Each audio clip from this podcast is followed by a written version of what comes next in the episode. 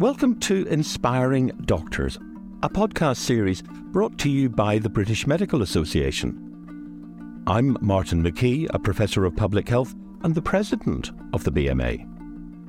In this series, I'm joined by people who I see as role models. They've successfully taken their medical knowledge to a wider audience in creative ways. So, what inspired their work? What lessons have they learned? And what advice do they have for young doctors who may want to follow in their footsteps? There is something magical about the confluence of medicine and communication. My interviewees are only some of the role models who do this work, but they are all people who have inspired me. I hope that our conversations will, in turn, inspire you. My guest today is Guddi Singh. Guddi trained in medicine at the University of Cambridge before obtaining a master's in public health from Harvard University. She is a pediatrician who has specialized in neurodevelopmental and social pediatrics. Guddi co hosted with television presenter Kate Garraway the series Your Body Uncovered and has also appeared on Trust Me, I'm a Doctor and on Babies, Their Wonderful World. Guddi is an advocate for creative health and sits on the board of the National Centre for Creative Health. In particular, she is a big proponent of the health benefits of dance and has spoken about how a Bollywood dance class helped her cope with the challenges of a career in hospital medicine. She subsequently introduced dance classes into her paediatric practice. Guddi is passionate about health justice and she helps run the Centre for Health and the Public Interest. And she's also the founder and director of the WHAM project. That's the Wellbeing and Health Action Movement. This is a social incubator to inform, empower, and unite conscious clinicians in addressing health inequalities. Her motto is justice, joy, and jokes in that order. Welcome, Guddi. Hello, Martin. How are you? Good. Thank you for joining us. There are so many different things that you have done, so it's really difficult to know where to start. But maybe we could begin with dance. Now, you've spoken about how you were introduced to dance when you were growing up in Hartlepool, but it was something of a false start. Well, what happened then? You know, you're right. Today, I am one of the most vocal proponents for this thing called creative health. Um, but if you had caught me fresh from this hard nosed, very scientific education I'd had at Cambridge Medical School, and if you'd so much as mentioned things like poetry, painting, or prancing around, I would have laughed in your face.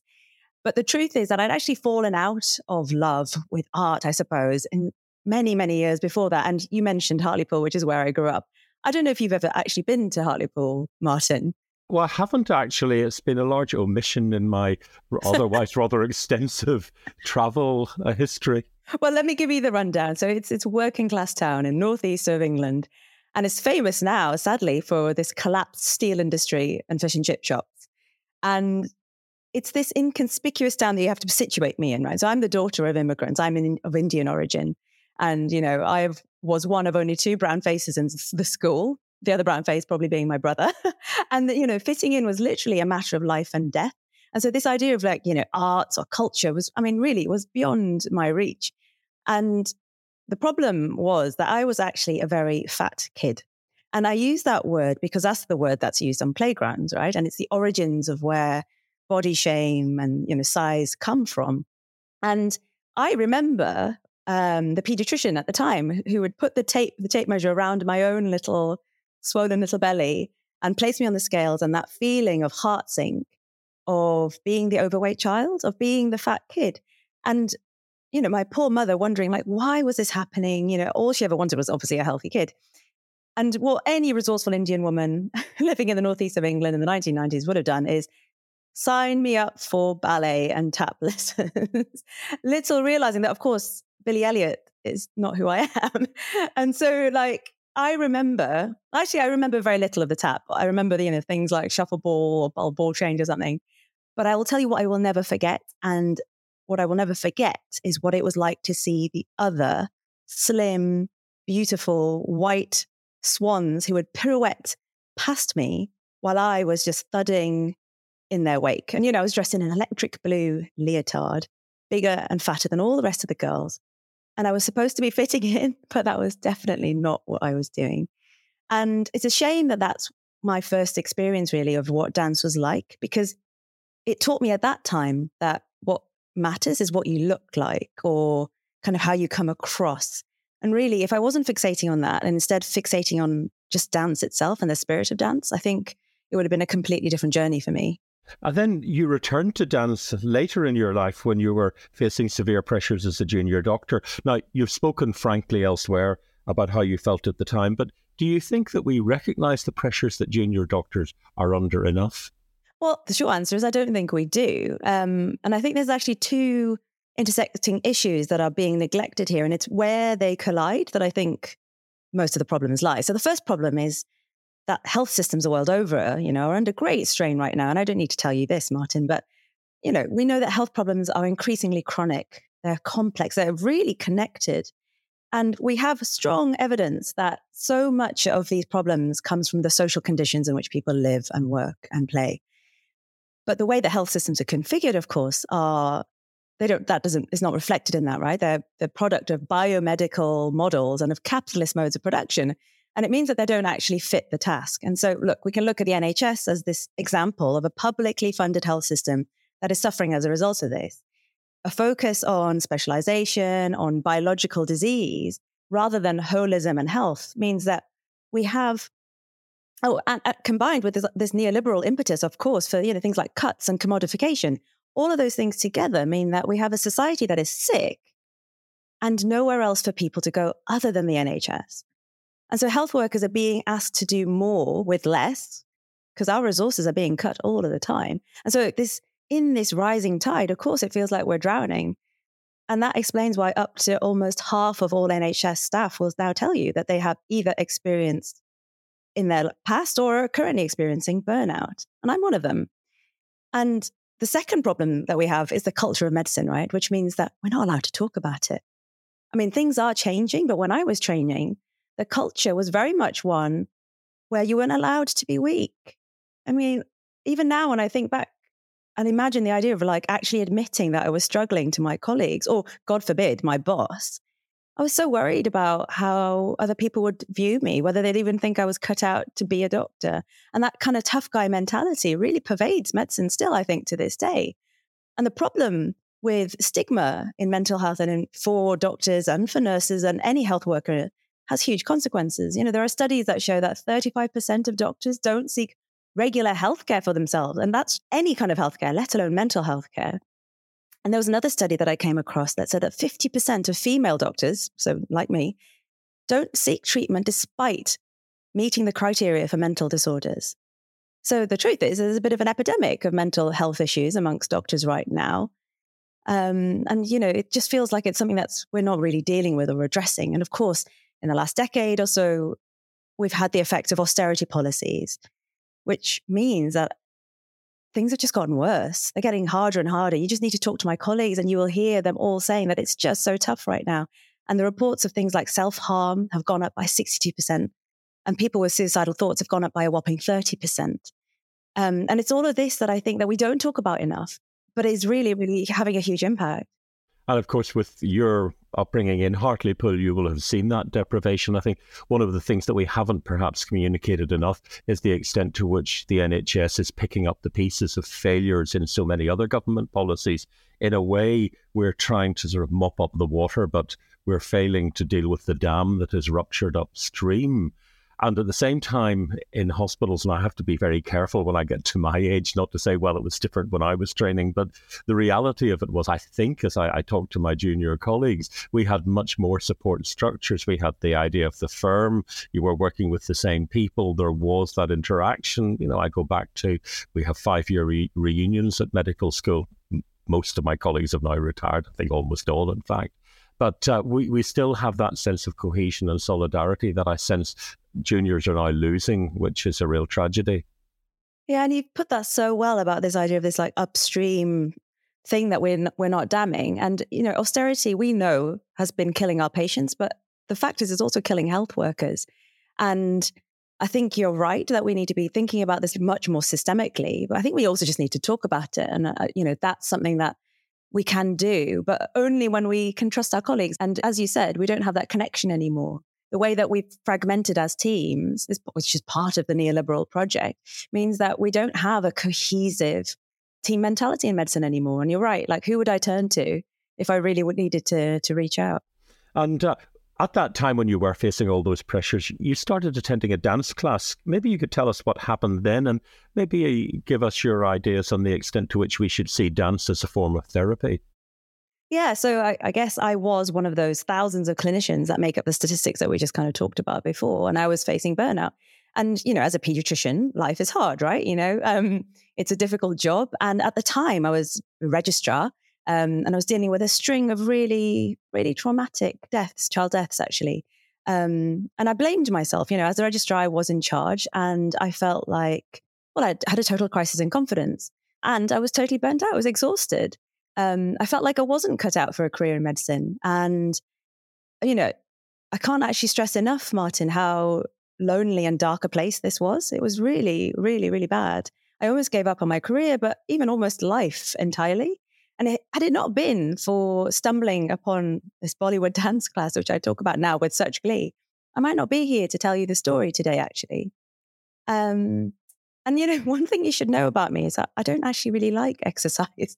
I've uh, I haven't been to a gym in more than a decade, and it took me years to get my head around the idea that even running might be fun.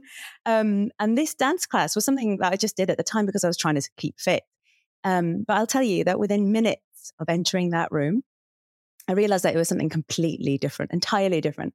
And there was something about I think the mix of the music and the dance itself and also that thing you mentioned, solidarity with the other dancers in that room, that meant I felt like I could just shed the weight of my life at the door.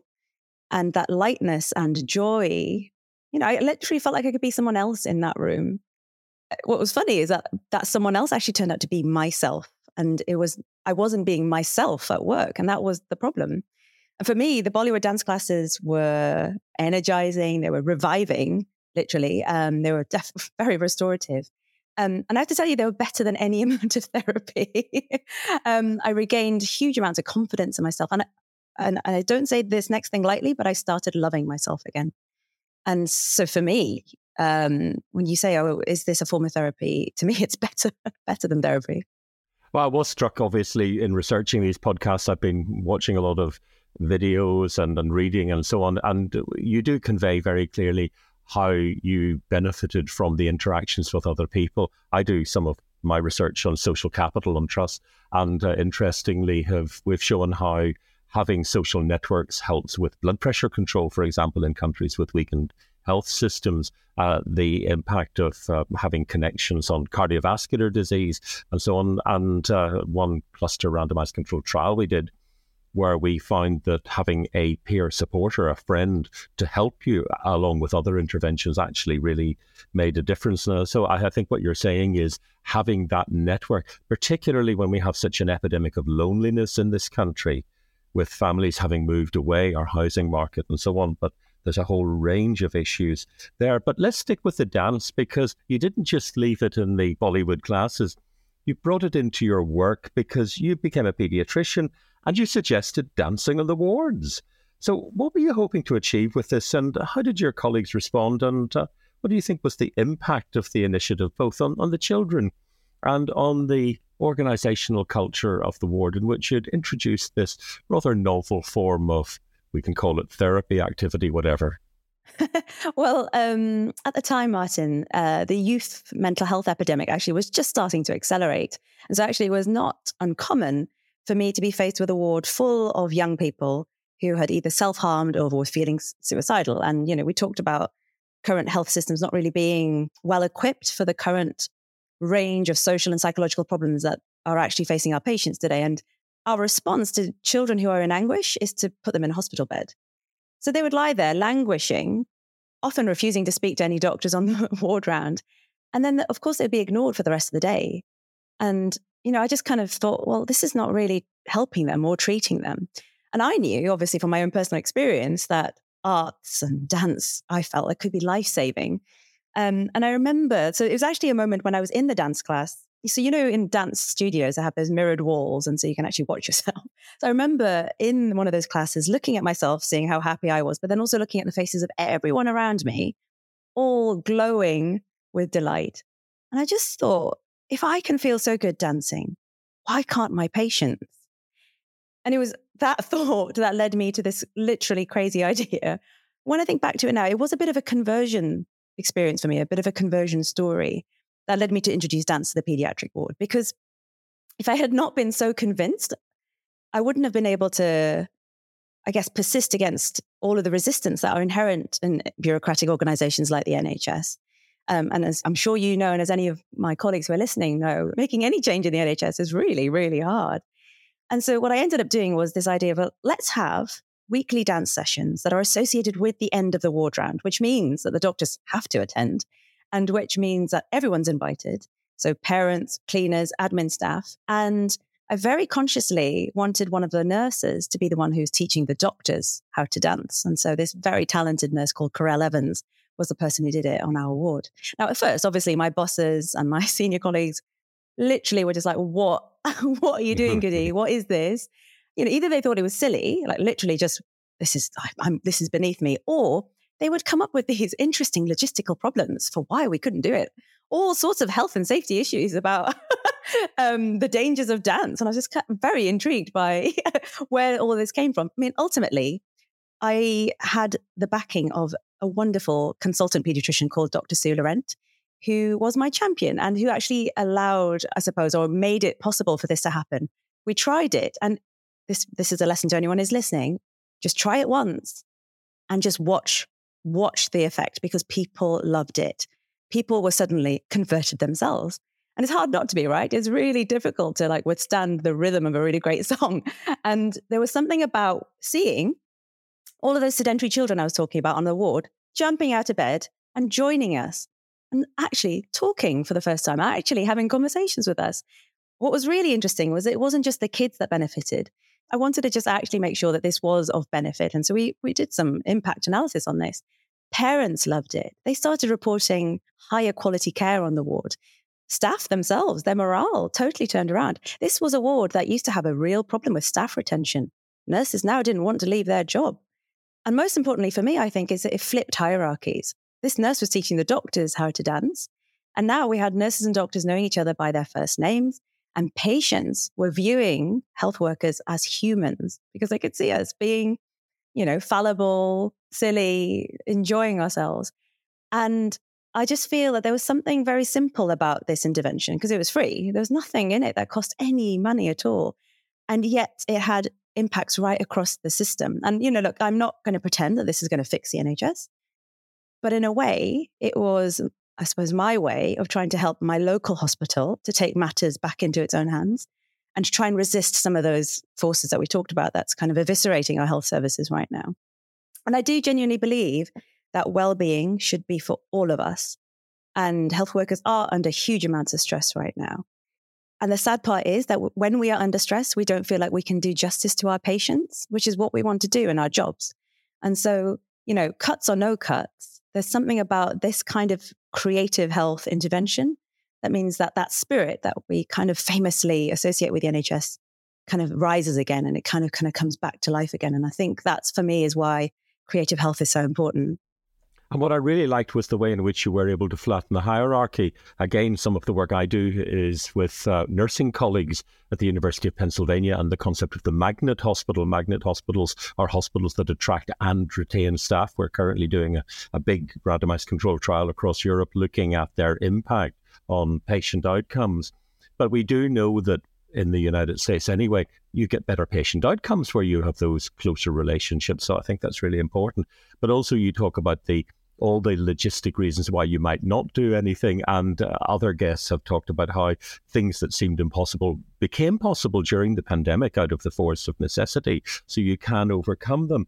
But I think that then maybe takes us into the other work that you have done you're a person who's managed to do almost the impossible introduce dance classes into a busy general hospital. Maybe you can do magic. Uh, but I just wanted to see how that experience influenced your approach to quality improvement more generally. Oh, Martin, that's so kind of you. I wish I was a magician. And it, you know, it is very flattering. That's coming from the president of the BMA and the academic who literally like writes, I'm sure, Lancet papers in his sleep. But um, I, I mean, you probably heard, and you, I'm sure many of our listeners will know about Carol Dweck, who is this professor uh, of psychology who introduced this concept of the growth mindset. Um, and sadly, it's rarer than we would like in institutions like the NHS. Um, and so, you know, when you do come across health leaders who can embody this kind of like can do attitude and that positivity and willingness to learn, that's something very special. Now, I mentioned that consultant, Dr. Sue Laurent, at the hospital I was working at the time, and she, I believe, embodies that growth mindset because she was willing to learn and to try something new and encouraged me as his younger colleague to, to do that myself. And it's that, I guess, that growth mindset and that willingness to experiment, which I think is the key to change, you know, is, is the key to making anything, as you said, the impossible possible. And that wasn't the only thing that I've been doing. You know, since then I've been involved with a number of change projects and this this thing called quality improvement or QI in the NHS.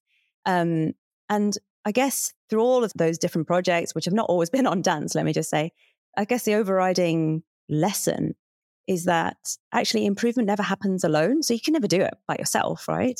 Um, just as we know that medicine is very much a team project, don't think for a minute that just because you've appeared with your fantastic idea that people are going to listen to you. And I'll give you an example of where I actually failed miserably. So um, this was one of my very first jobs as a doctor in London. I was on the neonatal ward and I tried to change the policy on hand washing and naively thought that if I just presented the evidence at a journal club, deal done, everyone's going to change what they're doing. Of course, change is not just about data, it's about culture too, right?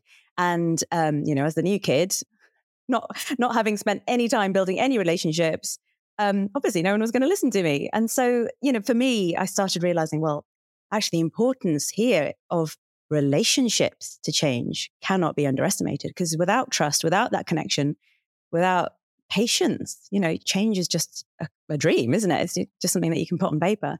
Um, and I think for me, a, a lot of my work is now around this idea that actually I believe anybody can make change.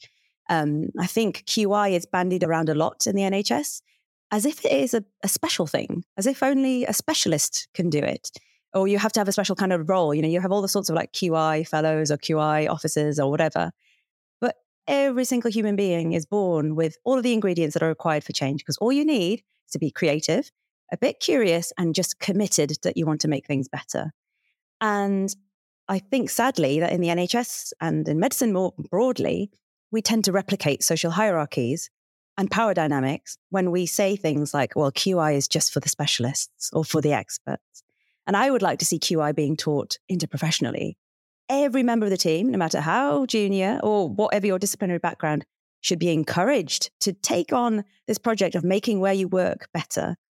But that requires all sorts of things like democratization in our workplaces and restructuring of jobs. And, you know, as we've talked about, NHS workers are really overstretched already.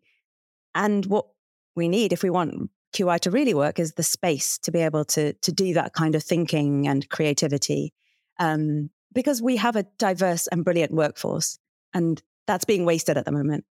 I was really pleased to hear you talk about curiosity there. I've written a bit about leadership in public health, and that's one of the key issues. Just say, you know, just because we've always done things this way, it doesn't mean that you have to continue to do that. You know, I think back to my time as a registrar in nephrology, whenever we had a clinic which went on forever, and with a little bit of reorganization, you could actually fix that, even though that was well before I knew anything about queuing theory or operational research. It is possible. But now you are, you find yourself as a consultant in neurodevelopment and social pediatrics. You've got these insights into introducing change from your work with introducing dance into the hospital. But I wonder how that work with dance and children has influenced your engagement with the children themselves. Yeah, I, I think actually now driving me more than anything else is this idea that actually for me, it's children, but I guess for any physician, it's like the patient should be at the center of everything. And really, we should be putting people first. We should be thinking about the people that we're serving. I mean, look, take adolescent health, which is the thing that I, I think about a lot. Young people with chronic conditions are often overlooked because doctors cite them as being difficult to connect with. And as a result, adolescents have a really high do not attend rate, the DNA rate. It's like 15%. And when you dig down, you start realizing that the ones who are not attending are exactly the ones that need care the most because they come from the poorest backgrounds or have the highest needs. And so effectively, our inability to talk to teenagers, for instance, means that we're compounding health inequalities and we're just making disengagement in young people worse, right? And obviously, from you, I'm sure I don't need to tell you this, Martin, but from a public health perspective, that does not make sense. But it goes further than that, right? So, uh, as you said, I'm a specialist in neurodevelopmental and social pediatrics. And so, my interest clinically is also in the fact that we have, we shouldn't be just aiming for health in a very kind of narrow sense, but actually a more kind of holistic sense is mind body health.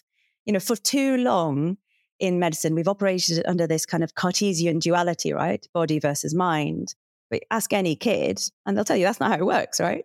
So, um, I think there's something about the way that the medical case study is is configured, right? This thing about, you know, we try and take all subjectivity out of it. You know, patients can, you know, become initials, and we take away all connections, and we kind of treat the the medical patient as if they were a cell that you could extract from an organ, and that we can think about them without, you know, as if we were just plucking people from their homes and then thinking about them without any of their context.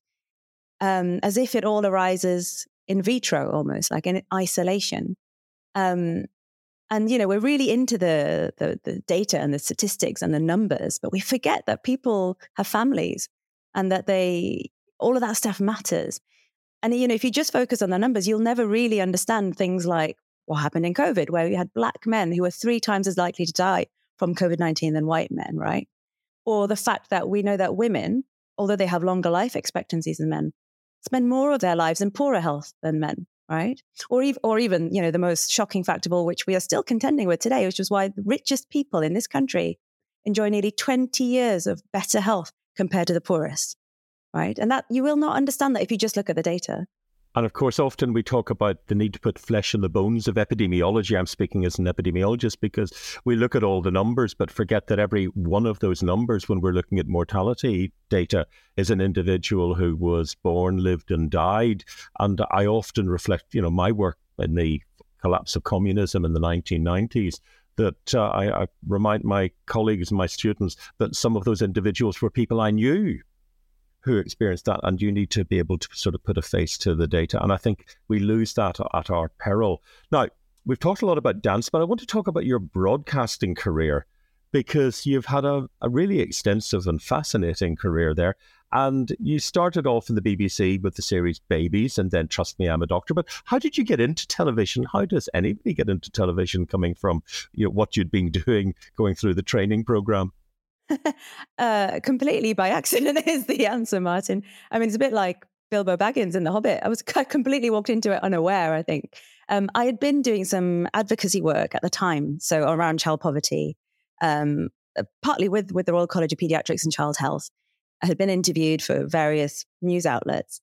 The Royal College of Pediatrics and Child Health was then approached separately by the BBC, BBC Two, because they were doing this new series on child development, and they wondered if they knew of anyone who might be a good new presenter. Um, I was asked, and I have to be honest with you, Martin.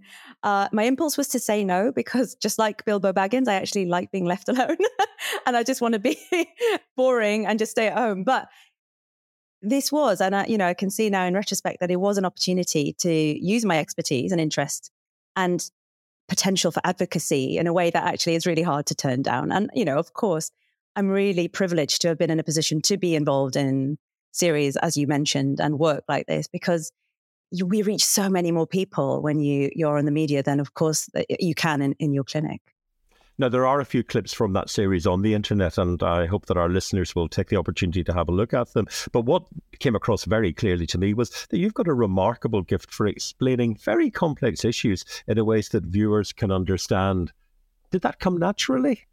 Oh, it's really lovely of you to say that, Martin. Honestly, um, and definitely I could be better at it. And this podcast is probably an example of how I could be better at it. But um, I think you know, the more that you do it, the more you realize that there is to learn. But also, you get better. Practice definitely makes perfect. Um, I think what helps is me being a pediatrician and also being the daughter of immigrants. So as a pediatrician, you know, I have to take on multiple personas in my work. I have to speak to parents, I have to speak to kids, I have to speak to professionals sometimes I'm really formal and, you know, speaking in jargon, and other times I'm being reassuring. And my favorite, of course, is when I'm speaking to the kids themselves, when you have to speak plainly And, you know, that I think has taught me that sometimes you have to just cut the gibberish and just get to what really matters. And being the daughter of immigrants, you know, I guess in some ways I've always been an interpreter of sorts. Uh, my parents can speak English, but, you know, kind of navigating English customs, body language, or, you know, turns of phrase, that kind of thing, that all needs translating too. And I think that poss- maybe it's given me the, the empathy that's required to kind of put myself in the shoes of someone who isn't in the know and isn't an insider and being able to help them understand. And that's a theme that's come through very clearly in this series. All of you being selected for this are people who I see as inspirational. But I think part of why I find you so inspirational is that so many of you have that ability to see things from a different perspective, to almost look inside from the outside or whatever. And, uh, and that's come through again and again. Now, you worked with Kate Garraway on a series, Your Body Uncovered. And that was a bit like a travel program because you took us on a tour of the brain, the kidneys, and other organs using augmented reality. For those of our listeners who haven't seen that, can you tell us a little bit about the program and what you were doing? Yeah, so this was an interesting show. It was a bit of a departure from my usual, but essentially the premise was that we used augmented reality headsets to reconstruct a real life version of patients' inner organs, right? So it's based on their actual medical imaging and scans, and it shows their bodies as they would appear 3D in front of them. And you know, the technology is super clever, far too clever for me to understand. But I guess what you and I need to know is that it, it took the information that's in MRI images or CT scanners and it put together those 2D slices and made them into 3D blocks. So you, instead of just having your dairy slices, you had a whole block of cheese. That's how I like to think of it. And the important bit, or the, the reason why this is interesting to me, is that it just helps the patient to understand what's going on, right? So both the doctor and the patient is able to look at the same image at the same time and move through space and around it. You know, literally, you can, uh, if you watch the program, you can see us walking around, crawling under a uterus or sticking our hands into a brain. And, you know, if, if say, for example, if I was a, a, the doctor who might be operating on it, I could literally pull parts off to explain to a patient what would be happening inside them at the time. And, you know, it's that kind of thing that you can see would enable us to have better conversations with our patients, which I'm all about. It was a fascinating piece of television, but I have to say I've got some questions, practical questions, just for my own curiosity, because you know we were watching you walking around, for example, a, a brain in the middle of a room, I'm assuming there wasn't actually a physical big plastic brain there. It was virtual as well. So, how, how did you avoid bumping into the walls and your fellow presenters? How did you know where to move your hands and so on? What was it actually like? Because, you know, I, I used to do a bit of um, aqua diving, and sometimes you're in the dark, you're trying to find your way around. But I, I'm sure it was much better than that. um, that would have been a really funny alternative show, wouldn't it? Like human bumper cars or something. But you're right. So um, you make a really good point. So the, the way that the technology works, just to clarify for people who are listening, is that yes, you can see this 3D image of of the person's insides, but you can you can still see the people around you, and you can still see where you're situated. And so it would be quite difficult to to bump into people um, although you know it, it, it is a very strange experience, and unless you've done it, until you've done it, actually, you don't really understand what how disorienting it can feel. Now, I, I want to stress that uh, as impressive as the technology is, which it is, it is it's cutting edge. This stuff, and this was actually the first time that this had been shown on television as well. You know, this show was was kind of like ahead of its time in that regard. But the reason I'm interested in it is, like I said, I think it will help us to have better conversations with our patients because right now, when you go in to see a doctor, 40 to 80% of the medical information that you are given by your doctor is forgotten immediately. And we know that part of what helps us to remember is when we feel an emotional response. And also, as humans, we're incredibly visual, right? And we know that being able to see something helps us to believe it, to literally believe it. So, there's something about what this technology does in terms of tapping into our neuroscience, which I think could really be helpful for, you know, helping patients to a, understand what's going on, B, remember what they need to do, but also get on board with things like treatment plans and turning up for appointments and that kind of thing. I also think that it should encourage us as doctors to be better at communicating. I don't think it will, I really don't think actually it lets us off the hook. Just because you can see the heart better doesn't mean that you can just dispense with communication skills. Because now patients are going to ask you better questions.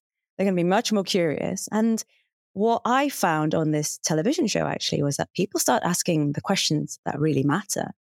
So the questions that are about emotions, that about life and death, that about how their relatives are going to cope, that's the kind of stuff that sometimes gets lost or doesn't happen when the patient does not understand what's happening.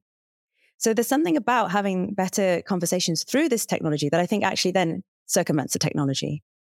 And it actually means that you can have better connection between the doctor and the patient. Because often we underestimate how much um, people actually don't know about their conditions, even though they may have had them for some time, or they may have views which are at odds with the scientific evidence. And we make assumptions, we just keep going on and on and on, but uh, we don't actually get back to the, the idea that we have a shared language, a shared vision of what the problems actually are. Now, you, you also worked in a series of three programs entitled Babies, Their Wonderful World, and this obviously was much very close to your own clinical work. Given my research interests, I'm familiar with life course epidemiology and the role of early life events. But even so, I was really struck by the enormous influence of conditions in those early years on language and identity and temperament and much else. Could you maybe share with us a few of the examples that our listeners might be perhaps unaware of? Well, so this was actually also another series of the first of its kind, um, which is what the BBC is very good at. Um, and what this series helped to showcase, again, with real life experiments, was that the science of the very earliest developments in the human brain. So, right from day one through to the first two years of life, which we know now, and we call the, you know, the, the first thousand days. The science of this is expanding all the time, but we know now it is the most important time in terms of human child development, brain development, everything. And, you know, there's so many lessons that come out of the series for me. Of course, I think you, you know, if you want to learn more about it, please go back to the series. But for me, I guess the take home messages are that, you know, by better understanding how our brains develop through all of the things, you know, wonderful things that babies get up to, we are learning about brains, actually. We're not learning about babies, we're learning about brains. And what we're learning is that they are malleable, that they're plastic, and that they can be shaped by experience throughout your lives. And that is very important because I think there is sometimes this notion that, you know, that things are fixed, that, you know, it's all lost. You know, if you've got a certain condition or if you have a certain life situation, it's all lost. But this for me is a very hopeful message because it means that there's always a chance to change things. There's always a um, impetus then for us to intervene. We should never give up. And you can always make things better. Now, some of the things that actually came out of the series in terms of the interesting findings was um, things about gender expectations and how norms around diversity are changing. You know, we did a couple of experiments literally around gender and race in, in that show. We also found out that brains are attracted to fairness, and naturally, we're drawn to good people. Again, this all flies in the face of what we're sometimes told in the media or the way that you know society is presented to us, and yet the science is telling us something different we are cooperative, we're naturally empathetic, we're caring from almost from day one. Um, and you know, part of the reason, Martin, that I work with children is that I find them so inspiring. Right? They uh, they are our literal hope for the next generation, and yet there's also something wonderful about knowing that we're almost inbuilt. It's inbuilt in us to be good. Um, I think if you're going to ask me for one key message, the, the, key message is that you cannot underestimate babies, right? They are not just these sleeping, eating machines, which we sometimes think of. They are complex, busy, busy brains that are taking in everything around them, which means that we have a huge responsibility as a society. Because I know from my own practice that being a parent in today's society is really, really tough. And in order to give babies, every baby, the best conditions in which to grow and develop, then society has to change because it's really hard right now. Well, I want to come on to that in a minute, but I think uh, what you're telling us about this sort of challenging the idea that everybody is an individualistic, they're ruthlessly competitive, and so on, this image that's often promoted in the media. But then we have not just your insights from pediatrics, but also insights from game theory, from uh, anthropology. The evolutionary advantage of cooperation is, is the evidence is very clear, but somehow or other we keep casting that aside and rather focusing on this much more individualistic approach. But what you found in that series really has pretty profound implications for policy, it seemed to me, particularly given that we're living in a country where there are so many children that are growing up in poverty, in families whose lives are precarious. They don't know whether they will have food or shelter or income from one week to the next. So, what would be your message from those observations from your work for politicians? Um, I think a lot of people in our society are not interested in babies and children, largely baby because they don't have kids themselves. But the reason I do pediatrics, the reason I'm a neurodevelopmental specialist is because brains are fascinating and we all have one. And so we should all be invested in this question of what happens to our brains and how can we make sure that we are all laying down the building blocks for good brains in the next generation. So whether you have children or not is irrelevant because this applies to all of us. And in terms of what this means, you know, uh, one of the things I, I, I learned through doing this this series, but also through my work with the Royal Foundation, who have a Centre for Early Childhood, is that the public knowledge on how important these early years are is very, very low. So even amongst parents of children in that age range between zero to five, nearly two thirds were unaware of how uniquely rapid the development is in that time. Or and 28% did not appreciate the importance of that kind of nexus of genetic and environmental influences on their child. And in the population as a whole, you know, 17% of adults did not realize that you need to start thinking about all of this stuff from the start of pregnancy. So it's not just from when the child is born, but right from the in utero period. And that all of that will shape us as, as human beings. And this is partly why I do any of this public engagement work, you know, with the BBC, Royal Foundation, or whatever. It's because I want to bring these messages to large audiences, help with educating parents, yes, but communities, you know, and also professional communities, because we need to be doing a better job of c- communicating this stuff, translating it, explaining it. And we also need to do a better job of working together. Because if we've got this evidence, if we know that this stuff is important, and we've known about it, Martin, for a long time, then why are we not configuring our societies to do better for our children? Part of that, I think, is a change of culture. We need to normalize parenting in this country. We need to normalize children and families. They should be front and center, not in a, you know, in a sickly, infantilizing way, but rather just because they're the crux of, again, who everybody in society. We are all children at some point. And if we centered society more around children, what could it look like? And yet, here we are in a country that has been in the vanguard of work on life course epidemiology, David Barker's work and others. And yet, consistently in UNICEF studies and elsewhere, we find that our children are in many ways the most disadvantaged, engaging in the range of different types of hazardous behavior right across the spectrum, much more so than in the rest of Europe in particular although we do share some characteristics with some other parts of the Anglophone world, the United States in particular. But that uh, there's that gap between the research which has been done in this country and the policy. We still haven't really got it across. But I want to talk about the National Centre for Creative Health because you're a trustee of the centre. And this is an organization that encourages active engagement with the arts and culture and argues that this creativity is beneficial for the health and well being of us all. Can you tell us a little bit more about the organization and what it does? So uh, it, it kind of comes back to my own personal experience, isn't it? Like you've heard from me about how health can be benefited from the arts. And you also know that there is a whole plethora now of evidence to show that creative elements, whether it's dance, painting, poetry, whatever, can also benefit health. And yet, it doesn't exist in real life for most patients in this country yet. And and this is despite the NHS being genuinely a world leader in so many respects when it comes to novel approaches to health. You know, I, I am not ashamed at all about the NHS when it comes to this. We are really, in some senses, world beating when it comes to this. But for some reason, it is not yet normal business as usual, let's say, for, for creative health yet. And so the National Centre for Creative Health, of which I am a trustee, as you said, it exists in order to actually now promote that practice and that research and to help inform policy and help collaboration where it needs to exist. So between community partners and those who exist within academia or in the clinical spaces. Right now, actually, what the NCCH is doing with the All Party Parliamentary Group on Arts and Health and Wellbeing is something that's called the Creative Health Review. So this is something I would recommend you look up if you're interested in it because it's taking to government this issue that there's huge potential here for creative health to tackle really pressing issues in health, including our widening health inequalities and all of the challenges that we face post COVID 19.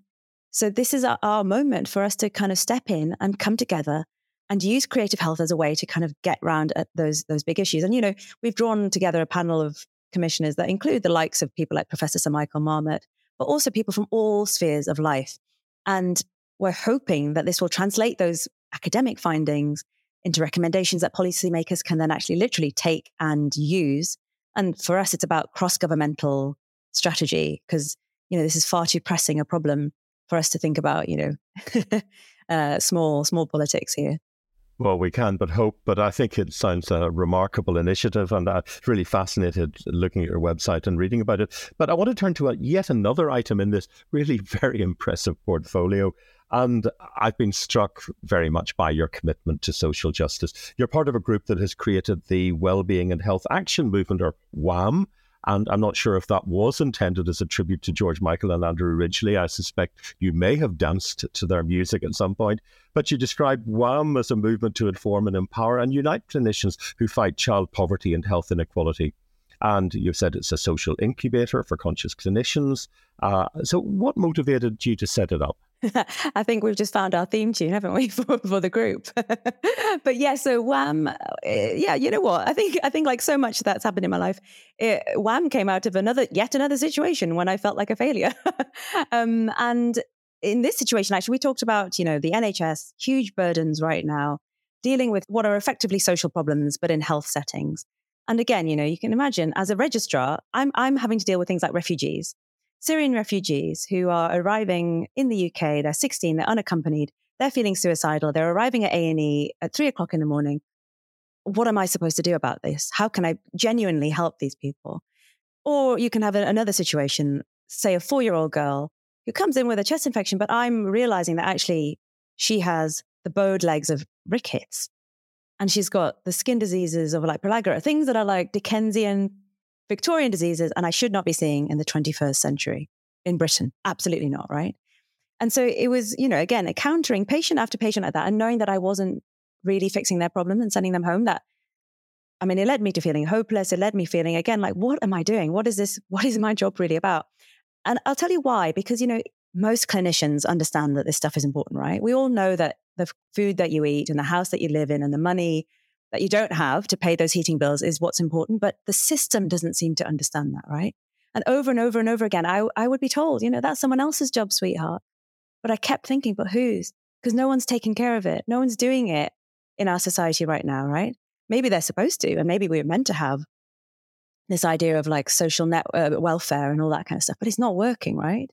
And so I just felt like it was just so nonsensical for me just to be making these prescriptions and sending kids home and, you know, I would spend hours, hours doing things like writing housing applications for my patients.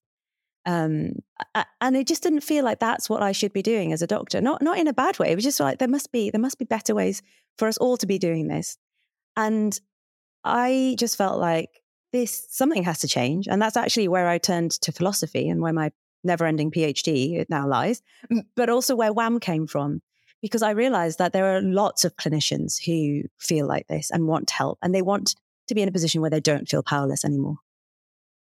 That resonates so much with me because uh, back in the mid 1980s, I was doing a research job looking at uh, rather obscure small peptides that I was seeing in my clinic. I remember one particular woman with beriberi and another man with scurvy, and that was the reason I moved into public health. So, uh, fa- um, really fascinating parallels there. Now, look, I've long been an advocate for doctors becoming advocates for the public, highlighting policy failures of the sort that you've been describing to tackle the causes of the causes of illness.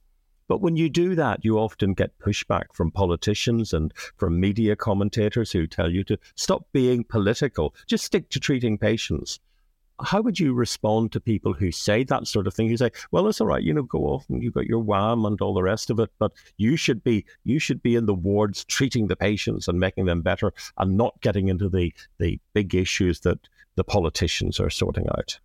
Well, Martin, it's partly in response to that kind of question that I am doing this PhD right now, which is about what medical professionals should do about the social determinants of health. And, you know, I, even WHAM comes under a lot of criticism. And Partly this is because there's this dangerous myth in science that what we do is somehow value neutral, right? Like as if it has no human, is that subjectivity that we talked about before? Like as if it's completely impartial and that we shouldn't be taking sides. You know, as you said, we shouldn't be, be, be political. And yet, if our job is to make sure that our patients do not come to harm, and yet social and economic systems are literally causing harm to our patients, then I think it's our responsibility to diagnose that problem and treat it too, right? Now, I'm not saying that we have we can treat this on our own, but I do think we have a job of helping to identify the problem. We see it in our clinics every single day. How can we go to sleep at night knowing that this is happening, right? And I think sometimes we forget that medicine is a highly moral activity. It has values built into it by its very nature. I mean, the very fact that you're you believe that health is a good thing means that you do have some values already built into your job. It doesn't take much then to then make that next step and think, well, it's my ethical responsibility to protect my patient. And that, in that case, being ethical means being political. Because to me, health is about justice. And I think we need to reflect that in our language. You know, it's, it's actually about much more than the social determinants of health, right? As, uh, Don Berwick in the US has referred to this as the moral determinants of health. And, and I think there is a big moral um, incumbency there on us to, to step up and not to be afraid to speak out on this stuff because it matters to our patients. And in the course I teach, we have sections on the commercial determinants of health, which we recently had a Lancet series on, and the political determinants of health. The challenge, of course, is that other people will often define things as political to try to exclude you, to try to push you out. And yet, you know, if we're talking about mosquitoes as vectors of malaria, why are we not talking about the tobacco industry or the gambling industry as vectors of ill health as well? we should be perhaps focusing on them. Now, I'm almost at the end, but I've got two personal questions that I've been asking to all of our guests. And the first one is that we're talking about doctors as role models, and you're here because I see you as a role model. But who are the people who have inspired you or who are still in, inspiring you, and why? Yeah, so um, that's a great question. And I hope you don't think this is cheeky because my role model is actually a nurse and not a doctor. Oh, that's fine. and a brown nurse at that as well. So my role model is Mary Seacole. Um, and Mary Seacole was a superstar. And like all nurses, my mother included, she is an unsung hero in the health system. Now, Mary Seacole, for anyone who doesn't know, um, her story is fascinating. She is a Jamaican nurse, but she actually worked for the British Army um, also as a as, as a businesswoman, but you know, she not only was, you know, compassionate, had all of these skills and bravery during the Crimean War, which is when she was around, but she also set up this thing called the British Hotel. This is effectively um, a hospital to care for British soldiers behind the front lines. The Crimean War, so the 1800s, right? Now, today, she would be considered, well, she probably would have become a doctor. Obviously, in those days, women couldn't go to medical school, let alone a woman of color. Um, and she would probably also be a social entrepreneur and giving talks on TED or something. But the fact is that despite all of the barriers that I'm sure she must have come across, she just kept going and she kept doing what she was good at. And she was really good at a lot of things. And I have to say that, again, as a woman of color who's come from the northeast of England, uh, sadly, discrimination, whether it's along race, class, or gender lines, is still alive and well in our health system. Um, Mary Seacole is my inspiration because she never took no for an answer.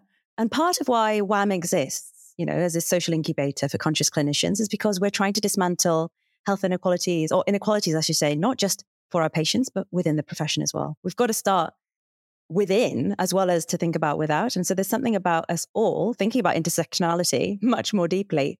And um, that's partly what WHAM is about. So Mary Seacole is my inspiration. And my very final question what advice would you give to someone who was just graduating in medicine, listens to this podcast, is inspired by you, and would like to follow in your footsteps? well, given how circuitous the route has been, I don't know if it is a good idea to follow my footsteps. But what I will say is that, you know, having navigated actually lots of different fields, so I've been really lucky to do obviously clinical practice, broadcasting, but also public health and policy and advocacy. I think what we need to do are three things. And this is the thing I, I always teach students, which is that we need to feel, we need to connect, and we need to power up. And now by feel, what I mean is that, yes, we need to be compassionate, but what I, I'm saying, go one step further. So we talked, Martin, about the injustice in our system. We need to be outraged and we need to act and we need to express solidarity. The second is connecting. And this is, comes back to what we talked about as well, which is that health is so complex and messy. And we need to allow the fact that doctors are, or medicine is just one small part of it. And if that's the case, we need to start partnering up with other people who can actually make this world better and make sure that our children or adults are healthy too. And the last thing is this idea of powering up, which is what I've had to do. So I've had to teach myself a lot of stuff to be able to understand how health is actually configured in the world today. And I think we're not given that on a plate. Medical schools don't teach it to us easily. We have to go out and seek it. And what I'm encouraging people to do, if you're listening to this, is to do that, to go out and seek it. WHAM is trying to help, but it's by no means all of the answer. It's just like a small gateway, I suppose, into thinking differently. But there are loads of inspiring people out there, like Martin McKee, who you can like follow and you can learn from, who can teach you that actually there are different ways to practice medicine or to think about health. And the thing I really want to say is that if you're just graduating now, it doesn't matter what stage of training you are at, you, we all have power.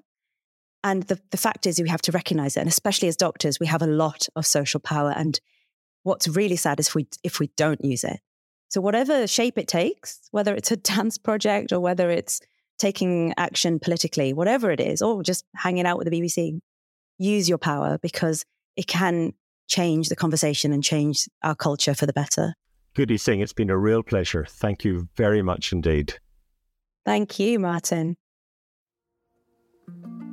Thank you for listening to this episode of Inspiring Doctors, a podcast series brought to you by the BMA. New episodes come out every Tuesday, so don't forget to follow us to get notified and give us a rating wherever you listen to podcasts to help others find us. You can find a link to the transcript of this episode in the show notes and at bma.org.uk slash inspiring doctors.